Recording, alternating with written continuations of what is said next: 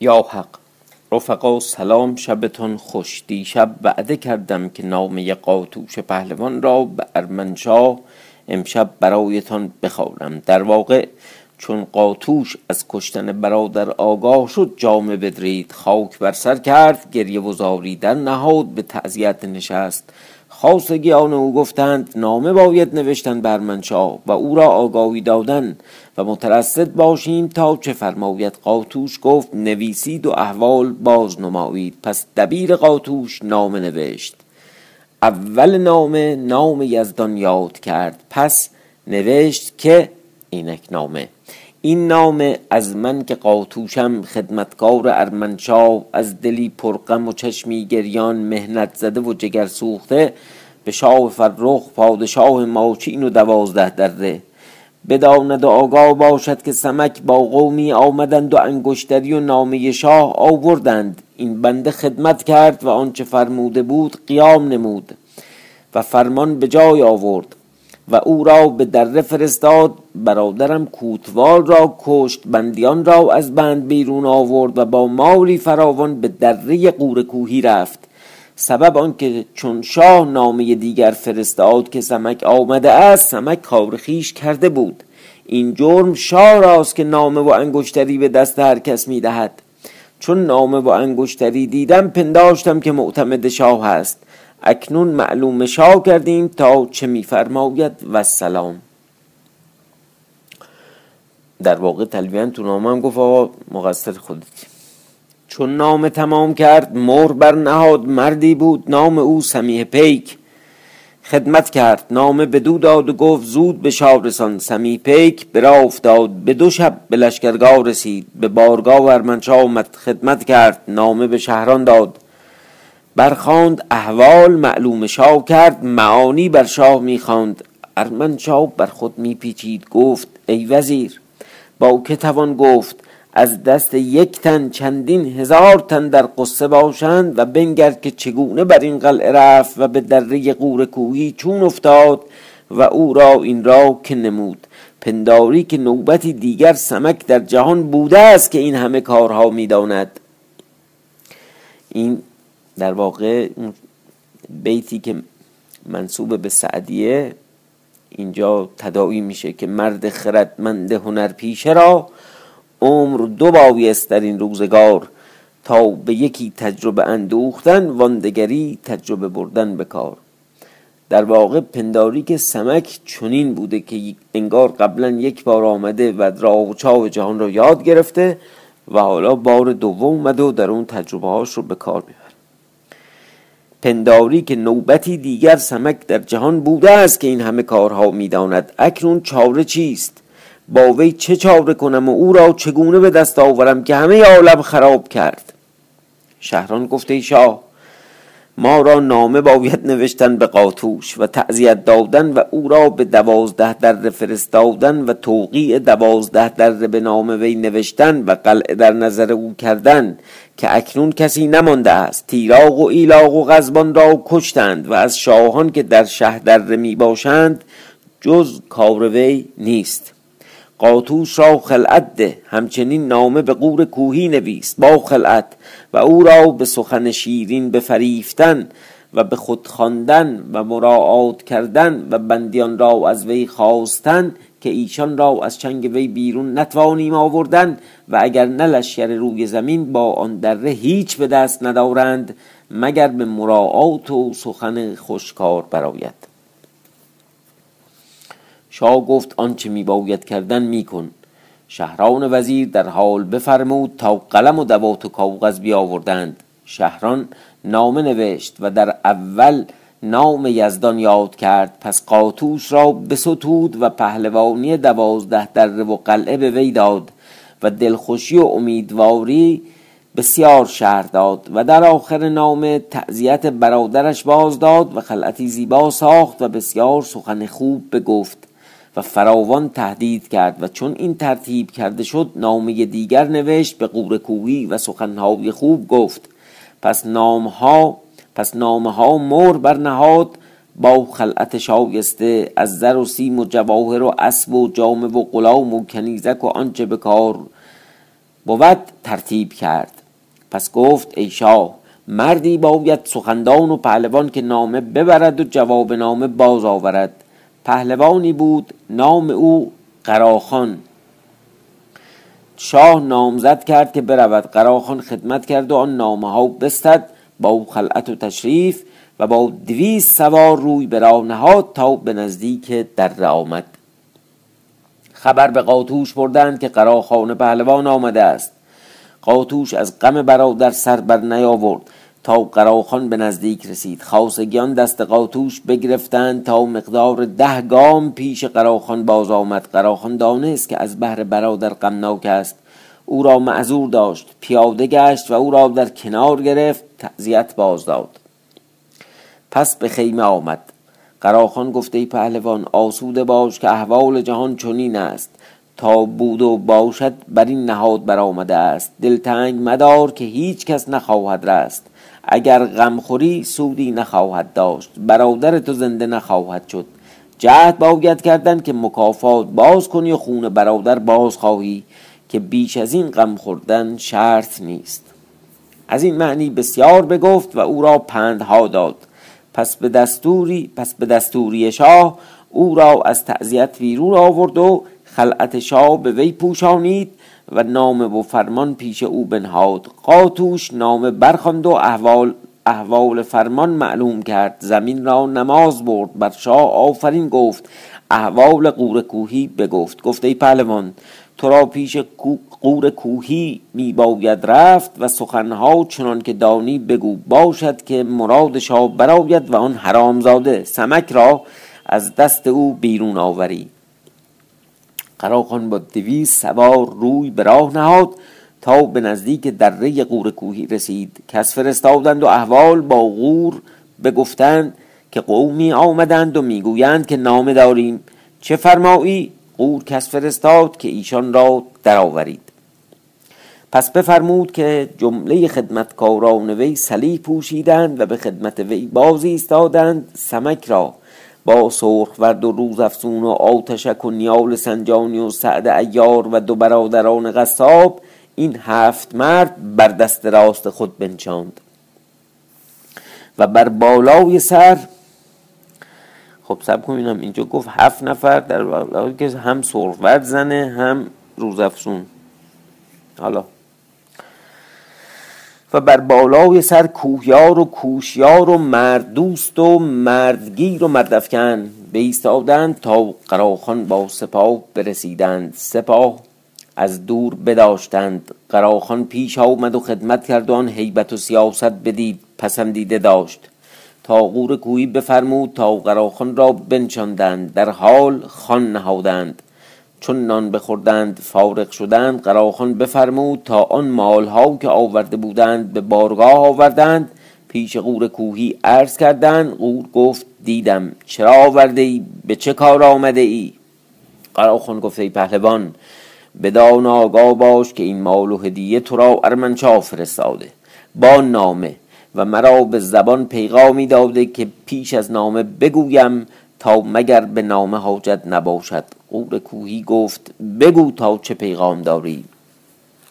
قراخان گفته ای پهلوان شاه جهان ارمنشاه سلام و دعا می رساند می گوید که پهلوان آگاه است و هیچ کس از وی بهتر نمی داند که از همه جهان بیش دیده است. که پدر پدران ما را این دره بوده است و هیچ کس از این دره بر پادشاه خود آسی نشدند و تا من پادشاه هم هرگز از من رنجی به کسی نرسیده است و پیکاری به کسی نفرمودم. اکنون ما را دشمنی عظیم برخواسته است چنان که تو را معلوم است که چند مساف کرده شد و چند خلایق تباه شدند و باز این همه دشمنی عظیم تر از همه سمک است. می نمایند که با جماعتی اوباش به دوازده در آمدند ناموس قلعه بردند قزبان کوتوال را کشتند بندیان را به زیر آوردند و خود و شاگردان پیش تو آمدند پناه به تو آوردند. تو را معلوم است که سمک به جای ما تو را معلوم است که سمک به جای ما چه کرده است. عالمی مردم را سرگردان می دارد یقین دانم که چون او گرفتار آمد جهان آرام گیرد. اینقدر مال فرستادیم قبول کند که ما را از کار لشکرداری با هیچ نمی پردازیم عوض خواسته آید که ما را حق بسیار است. دانم که بر این قدر دل ما نیازارد و دشمن ما را بفرستد تا منتی باشد. چون قور کوهی این سخن بشنید گفته ای قراخان سخن آن است که هیچ ممکن نشود. ایشان به زنهار پیش من آمده اند و شاه مرا می شناسد که در زنهارداری جان بدهم و زنهار از دست ندهم. با من در این کار مناظره نباید کردن. قراخان گفته ای پهلوان با شاه پنجه میفکن و فرمان شاه وقت به جای آور که در پادشاه آسی شدن ننیک باشد. تو دانی که از سمک و یاران او هیچ نیاید و کار و بار خود بر هم مکن و موضع و مسکن و مقام و وطن بر خود شیفته مکن.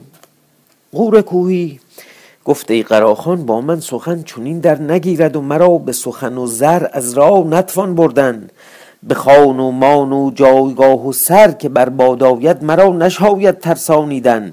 اگر شاه را مقصود آن است که سمک را به وی فرستم که او را بسیار زیان کرده است تا به عوض زیان او را مالشی دهد ده پیلوار زر بدهم و اگر زیادت خواهد دریغ ندارم. به جون زر بگیرم حاضرم زرم بدم. اونم ده پیلوار به اندازه ده تا فیل.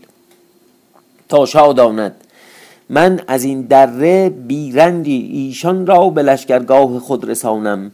آنگاه شاداند چندان که نام نیک من در زنهارداری بماند و فرزندان من بدرقه ایشان باشند تا نزد خورشید شاه. آنگاه شما دانید چون شاه می‌خواهد که من در خدمت وی باشم دانم که شاه نیز دل من خواهد و مرا زشت نامی نخواهد.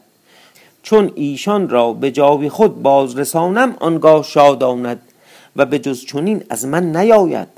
آنگاه چون رفته باشد دشمن عظیمتر سمک من باشم. از بهر شاه. قراخان گفت ای پهلوان شاه مرا چنین نفرمود. اکنون نامه برخوان و کار از نامه کن. نامه بیرون آورد و بوسه داد و پیش قور بنهاد. قور نامه برگرفت و به دست برادر خود کوهیار داد که کویار خواننده بود. نام باز کرد و می‌خواند. نبشته بود که ای قور کوهی احوال من و تو پدیدار است. تا بدین قایت خدمتکاری نیکو بودی و ما نیز تو را بدخواه نبودیم و هیچ اداوت و گفتار میان ما نبود و هرگز از تو چیزی نخواستم و به هر چه گفتی تو را بدخواه نبودم. فل جمله اگر دشمنی عظیم از آن ما پناه به تو آورده است و او را نام سمک است. قراخان قراخان پهلوان را فرستادیم تا وی را دست بسته به وی سپاری تا به خدمت ما آورد. که خود از وی رنج های بسیار به ما رسیده است و اگر چنان است که تقصیر کنی فرموده ایم تا قراخان قور کوهی را دست بسته به نزدیک ما آورد که آنگاه خود چاره مردمان بسازیم.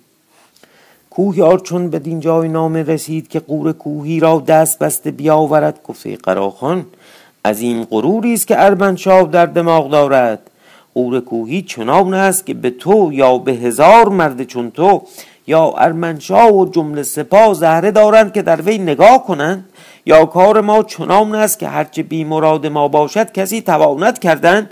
بندیان ما داریم و به کس ندهیم و نخواهیم دادن و اگر لشکر عالم به ما خواهند آمدن مساف کنیم تا یکی از ما زنده باشد ایشان را از دست ندهیم.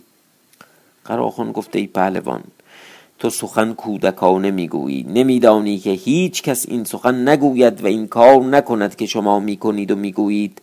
در پادشاه خود آسی شدن شرط نیکان نیست. قراخان چون این سخن بگفت کویار مردی تند بود. بیامد و یک پشت دست بر وی زد چنان که او را از تخت به زیر انداخت. از لشکر کویار گمان بود که او را بباید کشتن نمی‌دانستند که رسول خود چه باشد. اصلا پیک و اینا حالیشون نبودین گویا دست بر او داشتند و او را پاره پاره کردند. پس غلامان و خاصگیان وی برآمدند و به یک لحظه همه را بکشتند مگر بیست مرد که از میان ایشان بگریختند تا پیش قاطوش آمدند خسته و مجروح؟ احوال رفته پیش قاطوش بگفتند. قاطوش در آن کار دلتنگ شد. بر مرگ قراخان غمناک گشت. خودش غم برادر داشت. گفت دانستم که قور کوهی زنهاریان را از دست ندهد اما ندانستم که پهلوانی چون قراخان را بکشد. پس در حال نامه به ارمنشاه نوشت. اول نام نام یزدان یاد کرد. پس از ارمنشاه پس از ارمنشاه آفرین کرد و شوق گفت که او را تشریف داده بود و یاد کرده. پس آنگه احوال غور کوهی چنان که شنیده بود شهر داد و نامه را با این مردمان که به هزیمت آمده بودند پیش ارمنشاه فرستاد. گفت با شاه آنچه دیده اید و شنیده اید بگویید. ایشان روی به راه نهادند به لشکرگاه رسیدند پیش ارمنشاه شدند نامه بدادند. شاه نامه به دست شهران وزیر داد تا برخواند و معانی نامه با شاه بگوید. ارمنشاه دلتنگ شد. بر مرگ قراخان دریغ خورد و از آن مردمان که به هزیمت آمده بودند احوال بپرسید ایشان چنان که رفته بود باز گفتند. پس ارمنچا گفته ای شهران ببین تا چه تدبیر سازیم با ایشان ما را دشمنی چند دیگر پیدا شدند. شهران گفته ای شاه چاران است که نامه نویسیم به قاتوش به دلخوشی بسیار تا لشکر جمع کند به دره قور کوهی رود و با ایشان مساف کند. چاره کوهیان کوهیان دانند که از لشکر ما کسی رسم و رسوم کوه نداند و دیگر لشکری چنین در برابر ما رها نتوانیم کردن. در حال شهران وزیر نامه نوشت به قاطوش پهلوان و پادشاه دوازده دره با دلگرمی بسیار و امیدهای فراوان. اما بعد گفت قاطوش پهلوان بداند که آنچه نموده بود از احوال غور کوهی ما را معلوم شد. سخت بیوفایی کرد. خواستم که بیایم او را مالشی فرمایم. اما اکنون نمی پردازم که بر مقدار سیصد هزار سوار دشمن در برابر ما اند. رها نمی توانیم کردن. و ما را خود لشکر بیش از این به کار می باید و اگر نه لشکر بفرستادمی و پهلوان را یاری کردمی. اکنون خواهم که غمخوارگی کند. چون بر این نام واقف شود در حال و ساعت لشکر جمع کند به جنگ قور کوهی رود و دره بر ایشان حصار کند و دست ظلم قور, کوهی کوتاه کند و همه را قهر کند تا من از کار فقفور چین فارغ شوم و عذرها باز خواهم و سلام. نامه را مور برنهاد به سمیه داد که نام آورده بود و او را خلعت داد. سمیه روی برا نهاد. پیش قاطوش آمد. نامه شاه بنهاد. قاطوش نامه برخواند. معلوم کرد که شاه را چه مقصود است. در حال کس فرستاد و از دره سپاه جمع آورد. تا به دو روز تا به دو سه روز مقدار ده هزار سوار پیش قاطوش آمدند. قاطوش احوال قور کوهی با ایشان بگفت و نامه شاه بنمود گفت ما را به جنگ قور کوهی می باید رفت. همگان گفتند فرمان برداریم. پس روی برا نهادند تا بر سر دره قور کوهی آمدند. خبر به قور رسید که قاطوش با ده هزار سوار بر دره آمدند. عزم پیکار دارند. غور کوهی تا این کار افتاده بود خود به احتیاط می بود و کار مساف می ساخت. چون لشکر برسیدند بفرمود تا لشکر گرد آمدند و دوازده هزار سوار مردانه روی بر سر دره نهادند. سمک و یاران خدمت کردند و گفتند ما نیز به جنگ میان بندیم. و در خدمت بیاییم. غور کوهی گفته سمک شما مروید و به شراب خوردن مشغول باشید که ما خود جنگ کنیم که این کار چنین است. ما می‌دانیم که ما را جنگ میباید کردن اما ندانستیم که آن از بهر شما باشد. سمک ایار گفته پهلوان اگر ما نیز یاری کنیم بشاید. قور کوهی گفت نخواهم که یکی از شما بیرون آید. نباید که رنجی رسد و نام صد ساله برباد شود. گویند قور کوهی زنهاریان را به دست تیغ باز داد. ما خانمان از بهر شما داریم. عجب رسمی داشتیم.